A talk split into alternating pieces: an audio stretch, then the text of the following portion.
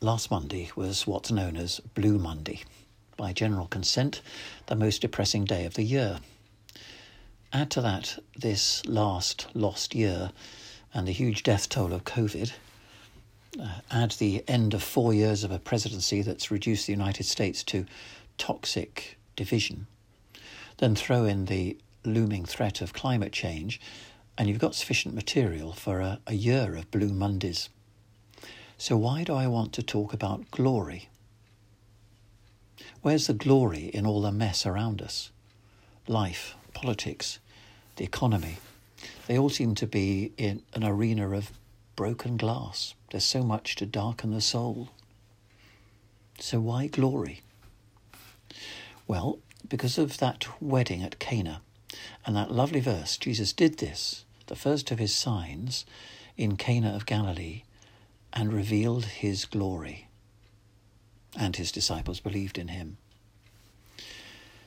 I think there's a really important clue in there about a different way of seeing the world. In his Gospel, John is very keen on glory. Right at the start, he says, The Word became flesh and lived among us, and we have seen his glory. Glory as of a Father's only Son, full of grace and truth. For John, that glory is finally displayed for everyone to see on the cross, where love was tested to destruction and came out alive. The cross is the place of glory for John. As Jesus said, When I am lifted up, the cross, I will draw all people to myself. But how does that help? Well, only if you can see that the deepest truth about our existence is found in glory and beauty rather than ugliness and sin. And that's what the wedding at Cana begins to show us. The wedding guests see scarcity. The wine has run out. Jesus sees abundance 180 gallons of wonderful wine. The steward sees catastrophe. The servants see miracle. The bride's parents see shame. The disciples see glory. So, which way up do we see life? That's the question. I want to suggest that in Christ, we are surrounded by far more glory than we ever imagine.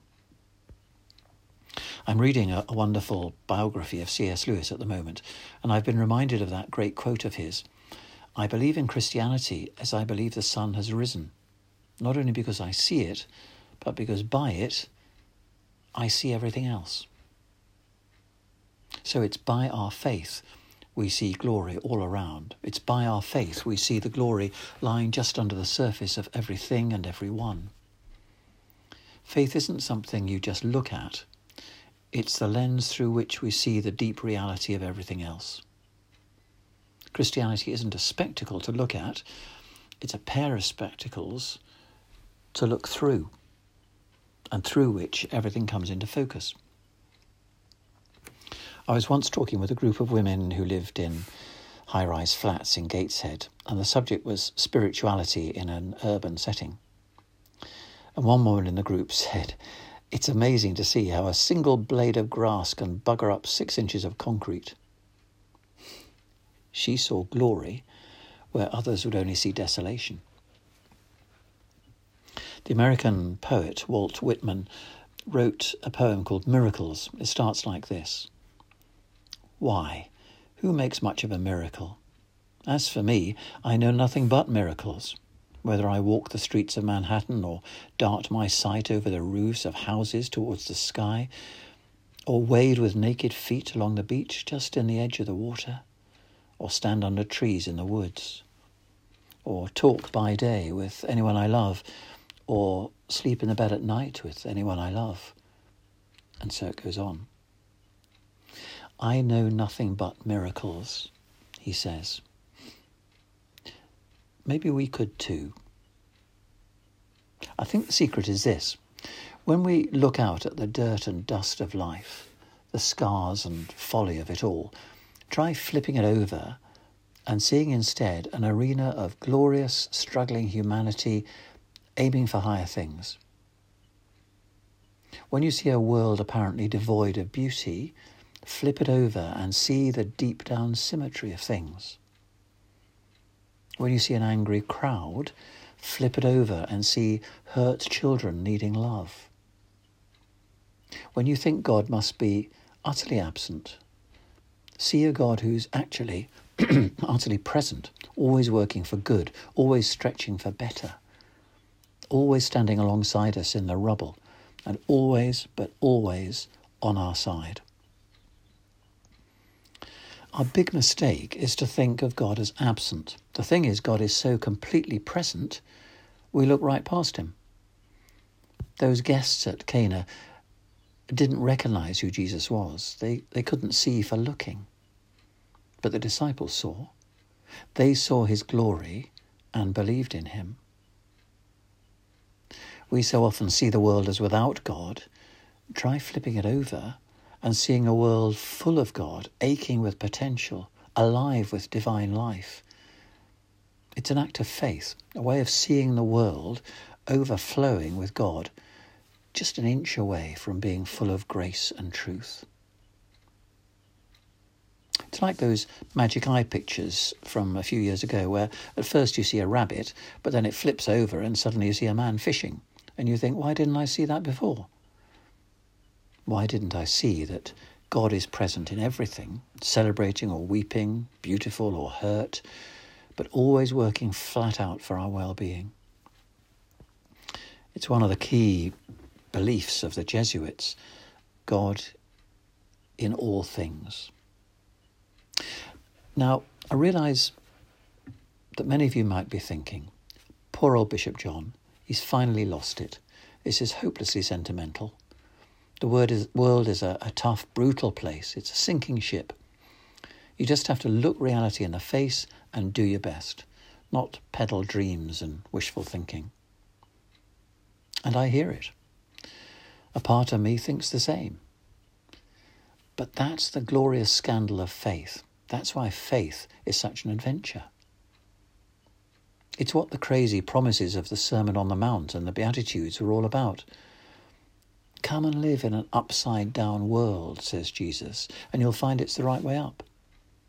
You know, love your enemies. Turn the other cheek. Give away your last coat. Happy are those who mourn and the poor and the meek. Don't worry about anything. It's all okay. Of course, this is crazy stuff. Or it's the only way the world will stay sane and survive. It's glory or nothing. Peter Shaffer, in uh, his play Equus, has this phrase it's adoration or suicide. One morning, a, violinist went busking in a, a New York subway. While he was playing, about a couple of thousand people went past him, and he played some very demanding music on what like an, looked like a, an old, well loved instrument.